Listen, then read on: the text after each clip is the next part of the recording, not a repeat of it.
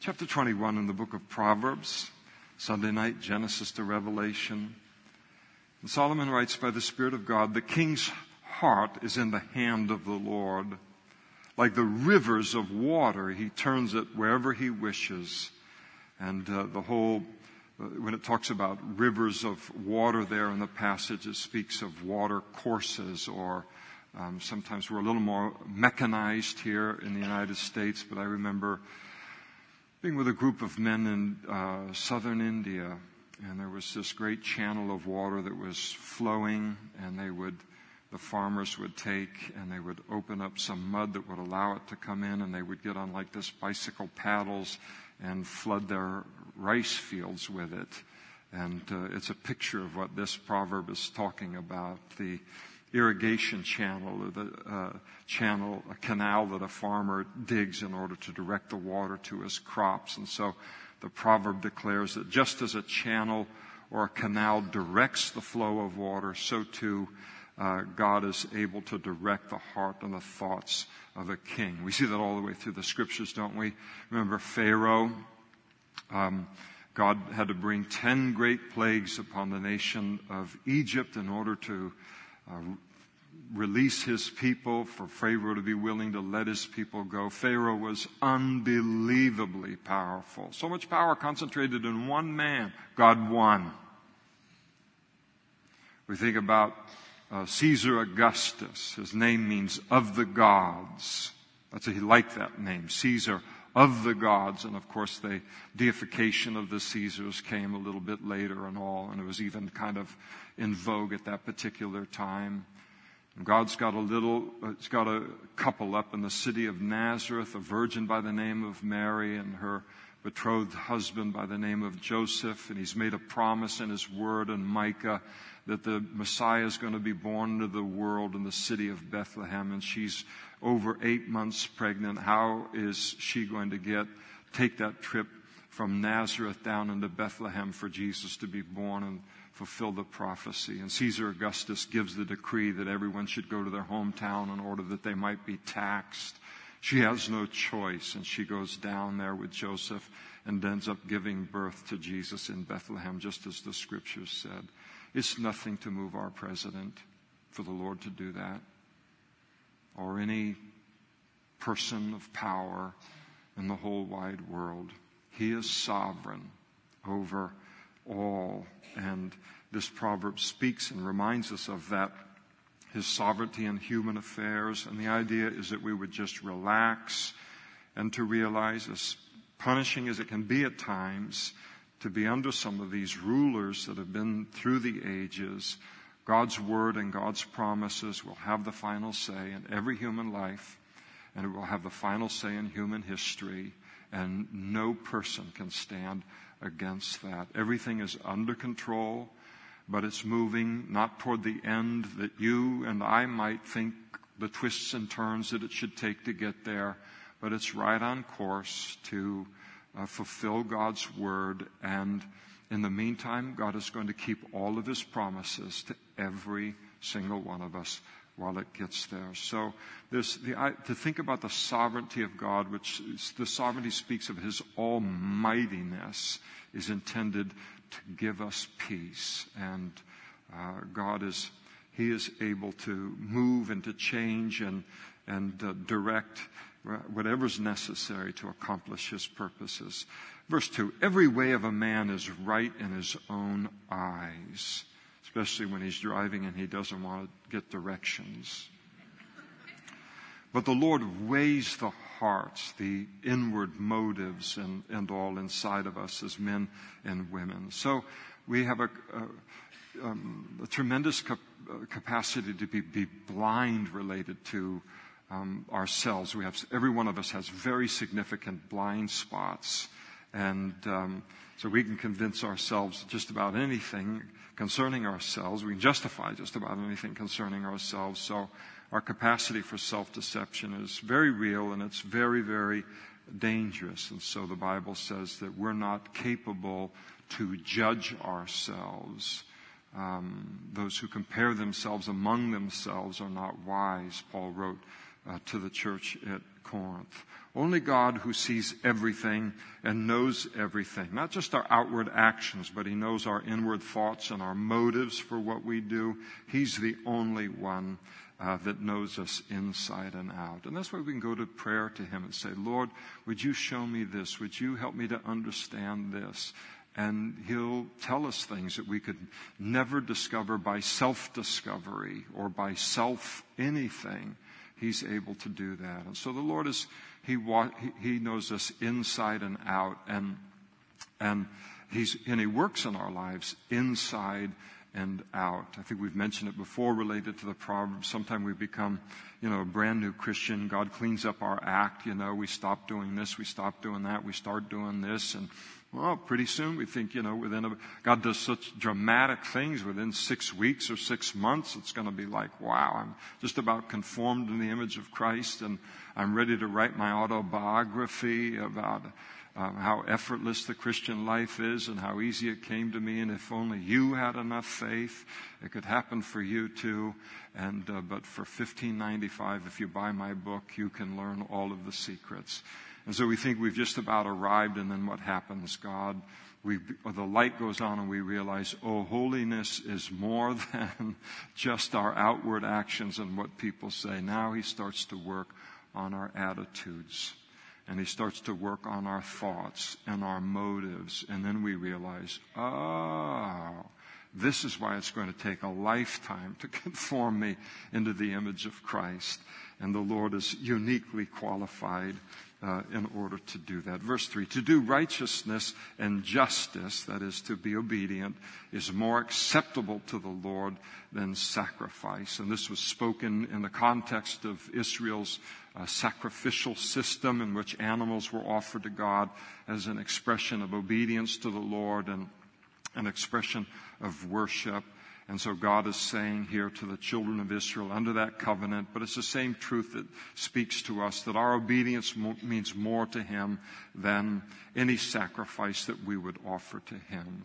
No, no sacrifice or gift that is even given to us as human parents, those of us who are parents, if a child is living a life of willful, willful, disobedience against our word, against our authority, and they bring us a gift, it's like take the gift away. All it does is taunt me. All it does is hurt me. All I want from you is to just simply obey what I'm telling you to do and what I'm demanding of you and requiring of you in order to properly lead this household. And no gift you could ever give to me will, will be, mean anything to me until it's coming forth from an obedient life. And it's the same thing with the Lord living in willful disobedience to Him, if a person does that, anything that we would offer to Him, it, it, there's no pleasure in it.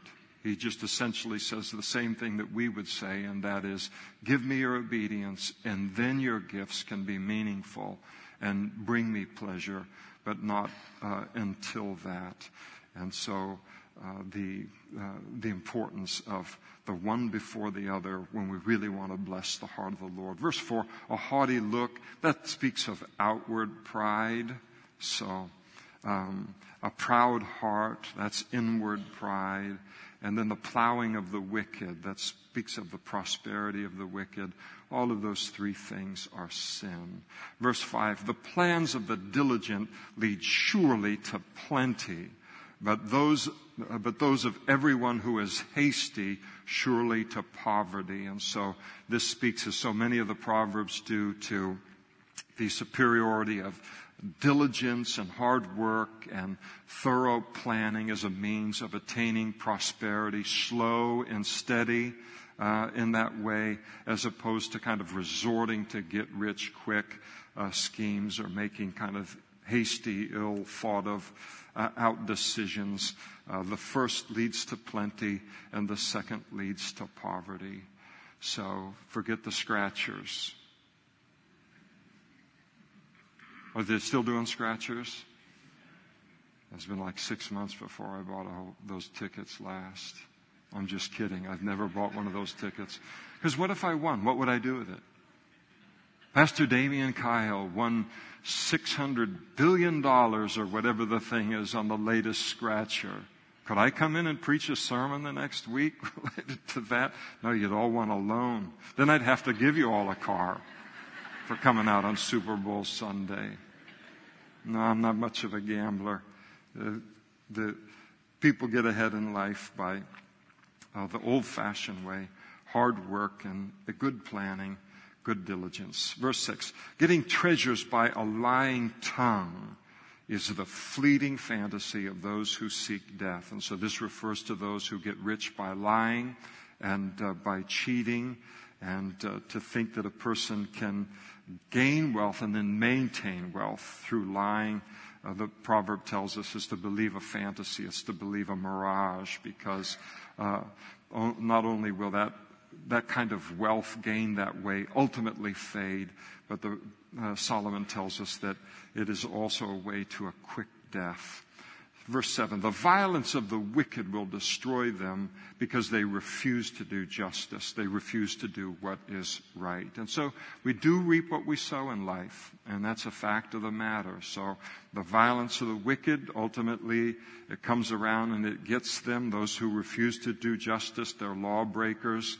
Uh, sooner or later, justice is going to come to them, whether it's uh, in the form of an arrest by law enforcement, or sometimes it's just somebody who's more wicked and a greater lawbreaker and with a more seared conscience that you, than you have.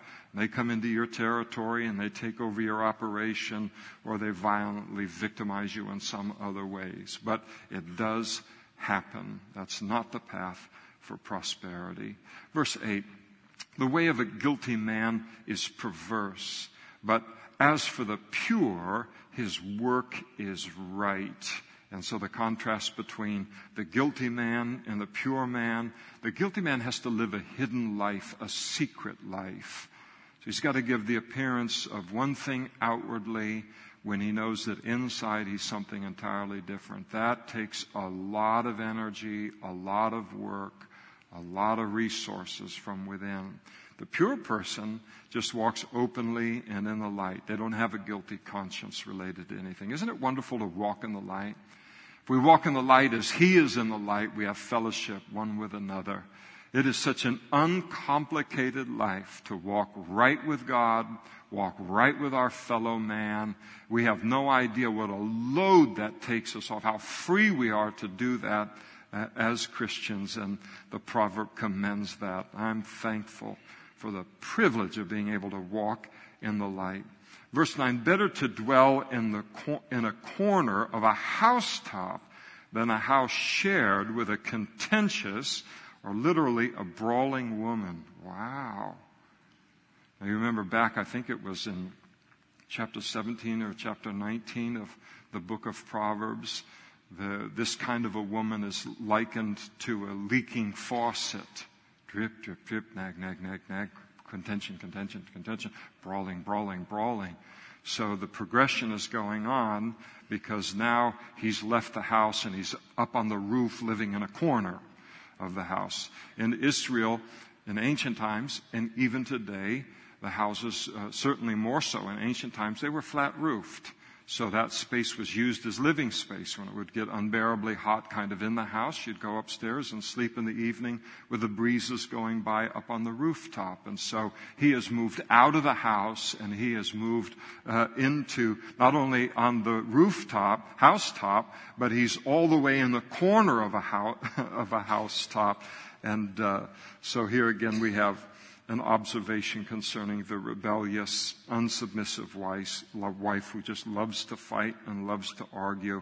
They make life miserable for everyone else in the home. And uh, so, better to live in a small, cramped area, exposed uh, even to the rain and the cold and the wind and the heat up on the roof than to live in the house with that kind of a wife. The storms outside easier to endure than the storm on the inside. And it speaks of the value of peace and quiet in a home, not just to a husband, but also to a wife. Every husband and wife has the right to have a home that is marked by peace uh, and by quiet. The soul of the wicked des- uh, desires evil. His neighbor finds no favor in his eyes. And so the first part speaks of a man who's always plotting crimes, plotting evil. And uh, some people sin because they don't want to sin, but they're not born again yet, and so they don't have a new nature, so they're just doing what their flesh tells them, and so they don't like who they are, they don't like what they're doing, but um, they they do they sin because of their weakness. And then there's others who sin eagerly, they sin ruthlessly, and uh, there are those kinds of people in life. And the second part of the proverb tells us that that kind of person here described even has no compassion upon uh, his neighbor. He doesn't have any compassion on anyone. He'll take advantage of anyone, even his close neighbor. So, very cold hearted person. When the scoffer is punished, the simple is made wise. But when the wise is instructed, he receives knowledge. And so, even if you punish, and we saw a proverb here recently on this, if you punish a scoffer, even if it does no good for him, but there are others that are watching it, it has a deterrent effect upon uh, those from following him into uh, their foolish life. And then by contrast, the wise man doesn't need to be punished in order to learn something. He learns the easier way by listening to instruction. You know, it's important. Um, a lot of us learn, most of what we learn the hard way. It's called the school of hard knocks. But, and people, uh, you know, we kind of laugh a little bit about the school of hard knocks. And for some people, it's even like a source of pride that they've, they're a proud graduate of the school of hard knocks. But that school's overrated. It really is. The tuition, very, very high. you know, higher than we want to pay. It's much better in life to learn from the mistakes of other people or learn from the virtues of other people. And um, sometimes, uh, and increasingly, we're seeing in the United States where a younger generation is not being raised not only by their not by their parents, but they're not being raised even if they have parents by godly parents who are investing the kind of time uh, that's involved in raising up a young person and fashioning. And so a young person has to even begin to take a proverb like this very seriously and say, well, I'm not going to learn what I need to learn from my parents here. I'm going to start, I'm going to open up my eyes and I'm going to learn from life. And you can learn and look and say, okay, this is where this person ended up in life. I see where the decision that it began with. All right, I got it. I'm not going to do that. You see someone over here who's got a life that's attractive and appealing in terms of its stability, its peace, um, how God is using that person. And then you look and you say, I want to learn what I need to uh, from that life. And so we don't want to learn everything uh, the hard way, and there's no need uh, for that. Now, uh, learn it whatever way we need to, but there's an easier way than the school of hard knocks. Verse 12. The righteous God wisely considers the house of the wicked, overthrowing the wicked for their wickedness. And so the Lord watches all of uh, the wicked, and He will not fail to overthrow them when He decides to do so just at the right time. Can you imagine what the Lord sees in this world on a daily basis? Sometimes I'm horrified by the commercials. And you look and you say, whoa, that's evil. I didn't watch the Grammys last week. I was at church.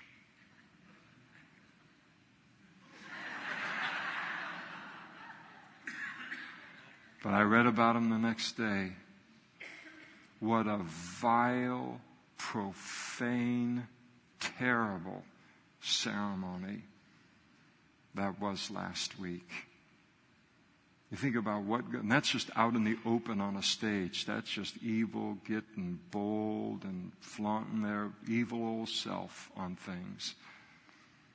And, but God, He watches all of it, and the proverb reminds us no one gets away with anything ultimately. not just related to eternity, but in this life. As a Christian who is filled with the Holy Spirit, we have the knowledge that we are right with God and we are right with our fellow man. We experience and we feel a peace and an emotion that the wicked never know. And we get so used to walking in that and living in that that we kind of forget how valuable it is. We undervalue it.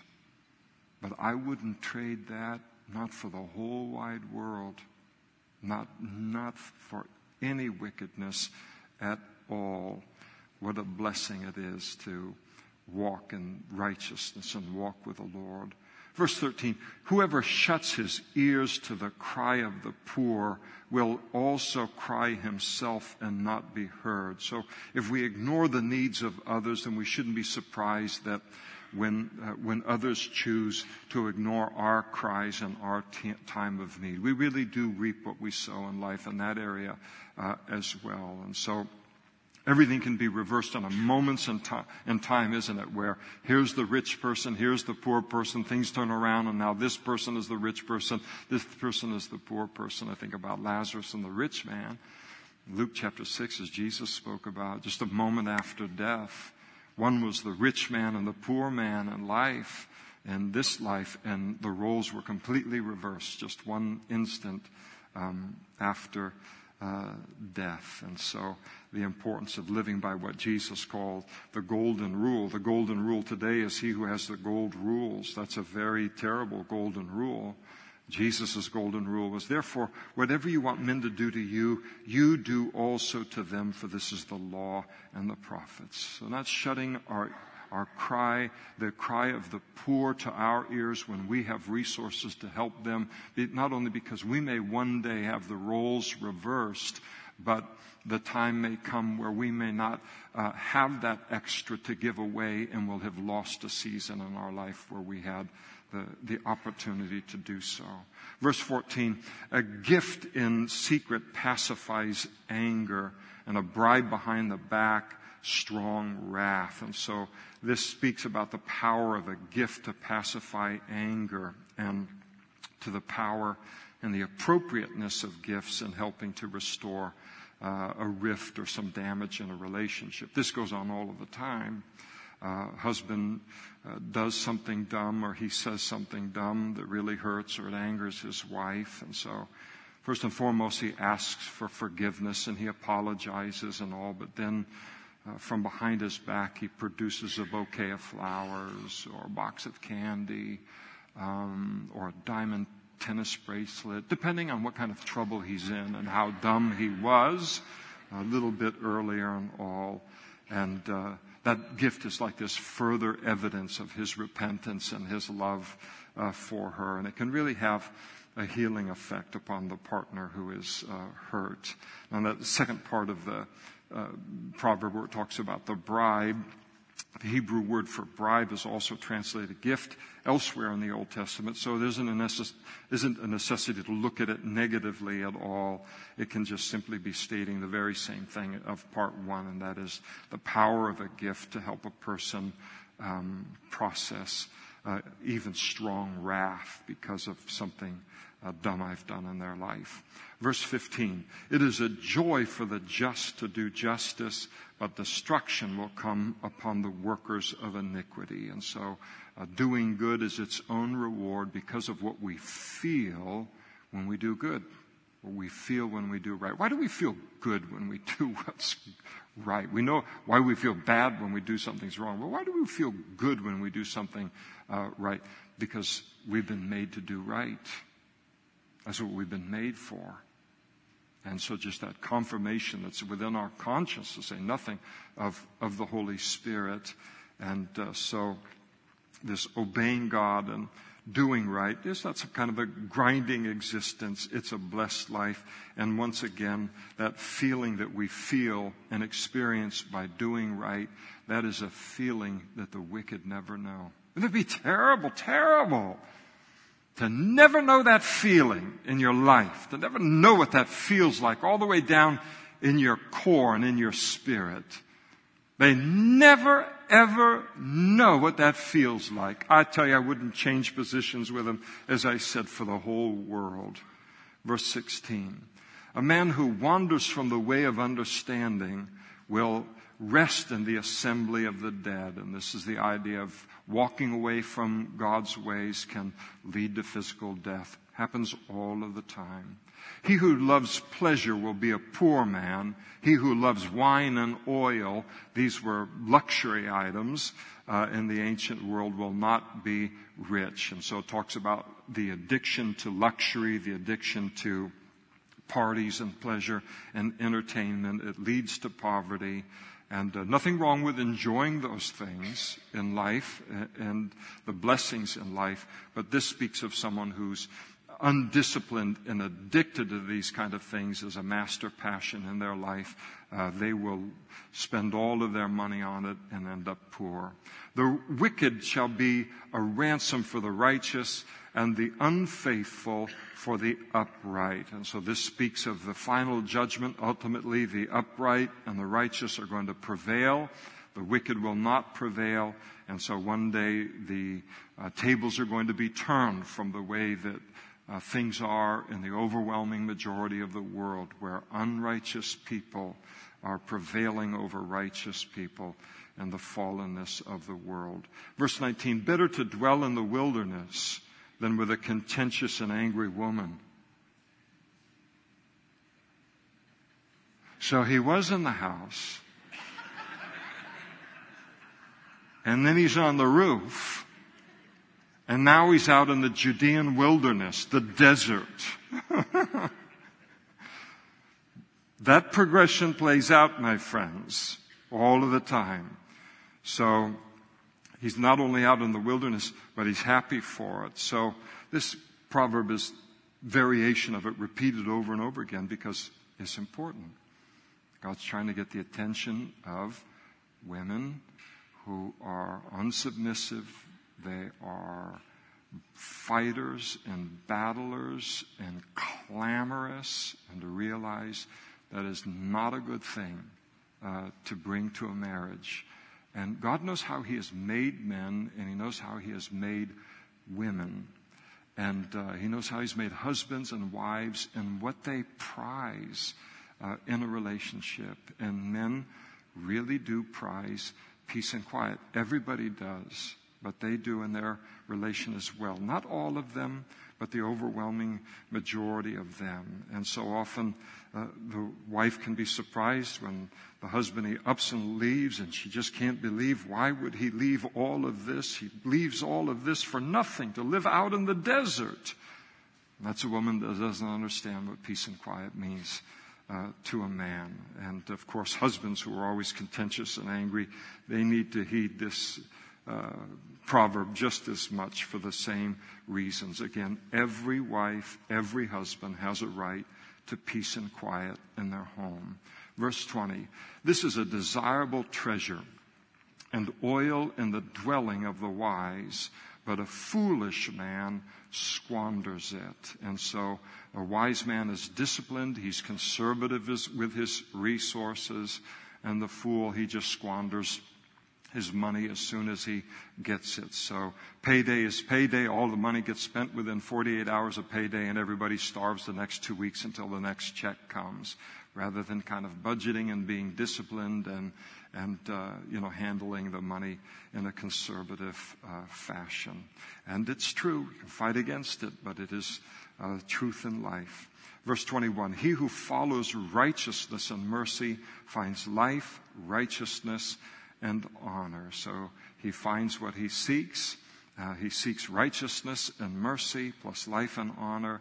He finds that, and that's the greatest life. A strong man scales the city of the mighty, or wise man rather scales the city of the mighty and brings down the trusted stronghold. And so this speaks of the fact that wisdom is greater than brute physical strength or um, by uh, or heavy fortifications. And so the idea is to therefore always pursue wisdom from God primarily and physical strength secondarily. Reminds us in Paul writing to Timothy, and he said, For bodily exercise profits a little. He's not putting it down. Keep the cardio due, keep the thing going. It's all great. But godliness, but godliness is profitable for all things, having promise of the life that now is and of that that is to come. And so the importance of giving ourselves to wisdom, and uh, it's more profitable than just sheer physical strength. Whoever guards his mouth and tongue keeps his soul from troubles. Can I get an amen? Yes, I'm sure I could. So, so being careful about what comes out of our mouths spares us all kinds of troubles. A proud and haughty man, scoffer is his name. He acts with arrogant pride. And this talks about the man who scoffs at God's truth. He doesn't uh, believe in God's truth. He makes fun of God's truth. These people are a dime a dozen uh, anymore. But when a person scoffs related to God's truth and God's ways and all of that kind of thing, it doesn't reveal them to be brilliant. Uh, people, so many people think they're so wise, they're so brilliant, they just stand up against God and say it's all old fashioned and it's all nonsense and all. And the Lord says, no, that's not to be brilliant.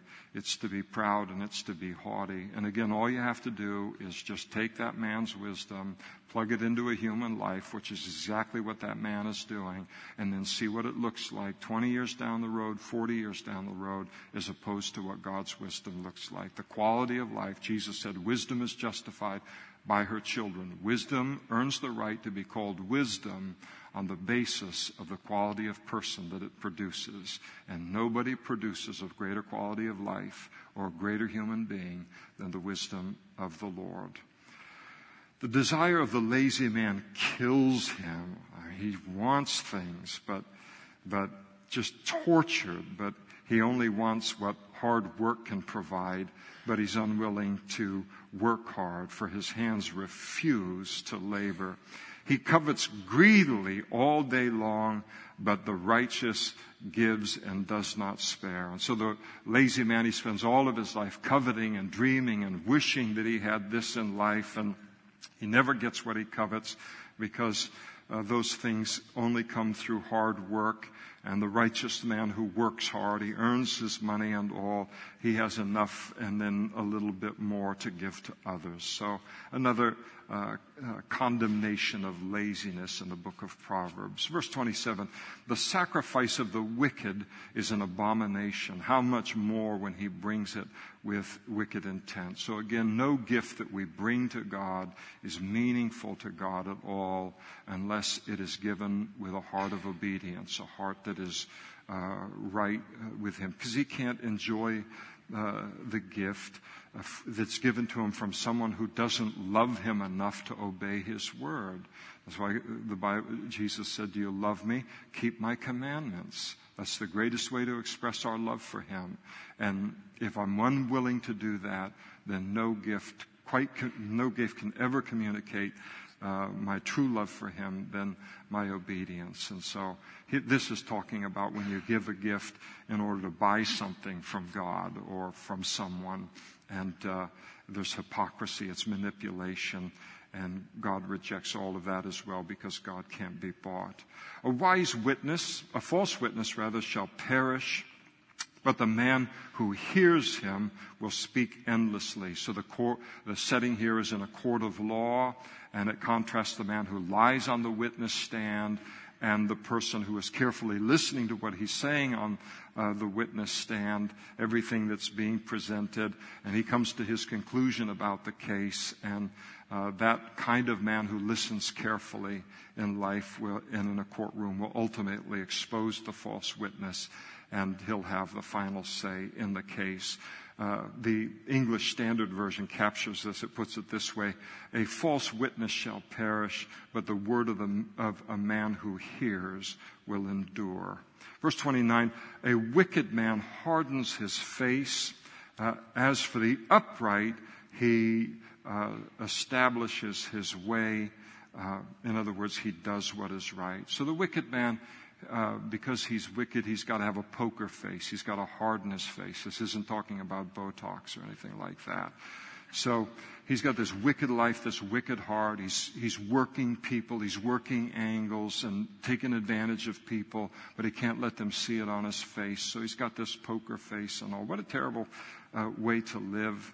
And the righteous man, the upright man, is concerned with the course of his life. And so the first spends his whole life bluffing, and the second spends his whole life living. And isn't that just a world of difference between the wicked and the righteous? And it's true. Verse 30 there is no wisdom or understanding or counsel against the Lord. In other words, don't fight against God because you can't fight against him and win. No matter how smart we are, no matter how many people that may gather together and and uh, and unite in their numbers like the Tower of Babel or whatever, uh, human wisdom is no match for God's wisdom, and uh, so. Uh, don't think that we're smarter than him. And the evidence is all around us in the world. Everywhere you see God's word being violated, there's your evidence right in front of you. No man is smarter than uh, God. And of course, the one place that we don't want to fight against God is concerning the salvation that's found in His Son. And He's going to win there as well as everywhere else in life. Every knee is going to bow. Every tongue is going to confess that Jesus Christ is Lord to the glory of God the Father. The horse is prepared for the day of battle, but deliverance is of the Lord. So we can prepare for battles in life. We can prepare uh, and, and, should prepare for those battles, but victory is always in God's hands. And so you have verse 30, it warns us not to fight against the Lord, and then verse 31 warns us not to fight without Him. That's one of the great things about growing older in the Lord. You realize, Lord, I can't do anything apart from you. I don't want to try and do anything apart from you. I certainly don't want to enter into a battle without you. So here is my best related to this, but the victory has to come uh, from you. Chapter 22. A good name is to be chosen rather than great riches, loving favor rather than silver and gold. And so having a good name or good reputation is more valuable than riches or possessions. What good is being rich um, if you have a terrible reputation in the minds of everyone around you?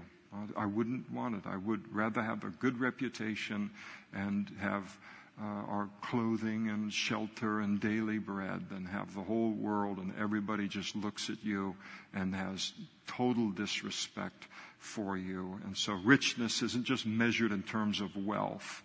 Uh, richness is measured in the number of people who love us and respect us as well. The rich and the poor have this in common. The Lord is the maker of them all. So no matter whether we're rich or poor, we all have one thing in common. We all have God as our maker. So God loves us equally. God is, uh, cares about us equally, no matter what our financial situation is in life. And that's how we need to view one another. Again, we've got something about our flesh there's something about the nurturing of the culture. It's interesting. They have, in India, they have the caste system where whatever caste you're born into, um, that's your caste for life. So the Hindu belief is that um, that can't change in this life. So you go and you come back as another something or someone or whatever, and then things can be different. But you could be you could be in India, born into the lowest caste in, in that uh, uh, system there and make a discovery that makes you worth $500 billion in the eyes of the rest of the country, you are still an untouchable. It makes no difference. That's the system, the caste system. It's a terrible, terrible system. Comes out of religion. But you watch, sometimes you watch the old BBC movies and things where they've got the English deal and you go back and everything and they drink tea and they drink tea and then they have some more tea and they drink tea. I love it. I love tea. It's fabulous. There's three hours of watching people drink tea and do nothing but hunt and then gorge themselves on wild boar. That's great. Just kidding.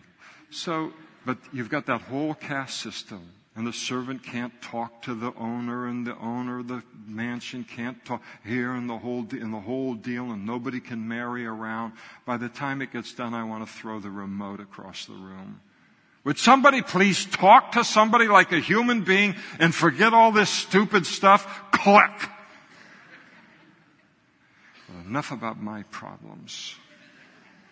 But that was real. And that's in the rearview mirror in a large degree, but it's in all of us, all the way until we get our new bodies. We notice difference. We always got to somehow think we got to put somebody else down to think more of ourselves, and and and it's good to just be reminded. God loves everybody as much as He loves me. He's for them as much as He is for me. And it doesn't matter whether they've owned multi, multi millions of dollars or whether they've got the smallest little amount and they're working to get aluminum cans to supplement what they earn uh, with their regular job on the evenings and on the weekends. And it, it's good to, to realize that. These kind of class distinctions, they mean nothing to God. They're just inventions of man. And uh, just to look at one another uh, in, in that way.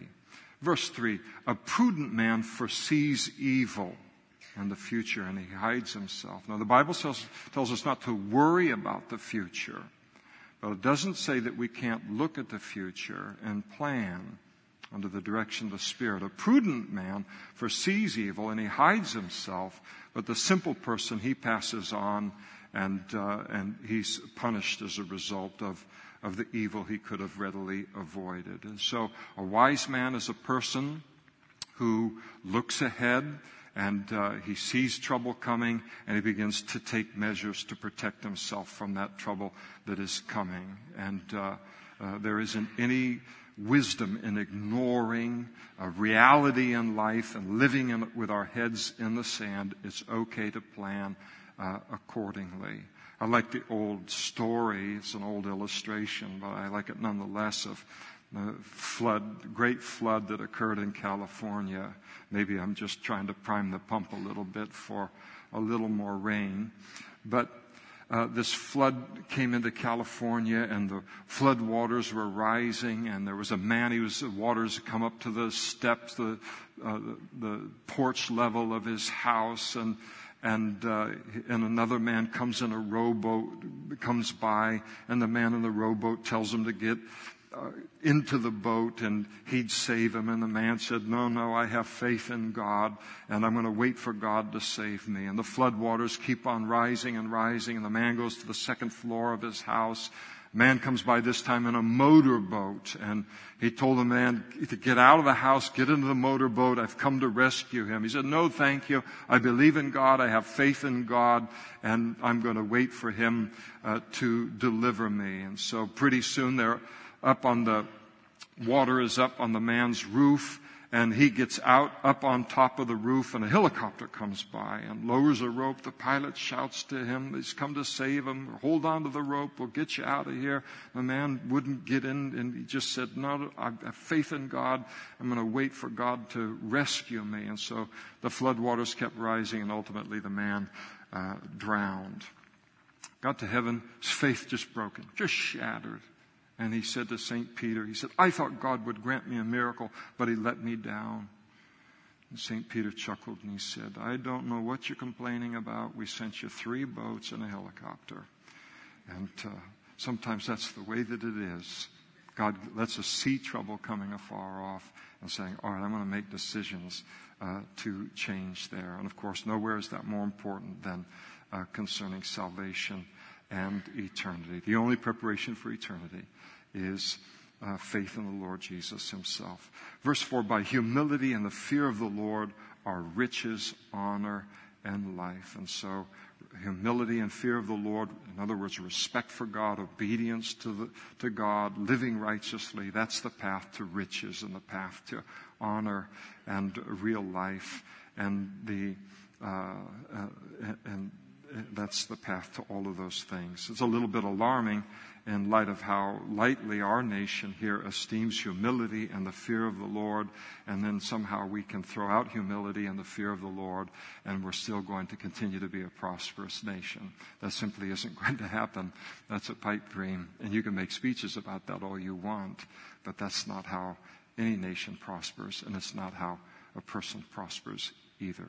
Let's stop right there tonight. We'll pick things up in verse 5 next week. I'd like the worship team to come forward and lead us in just a little bit more worship tonight before we uh, leave the service tonight. Chance to work.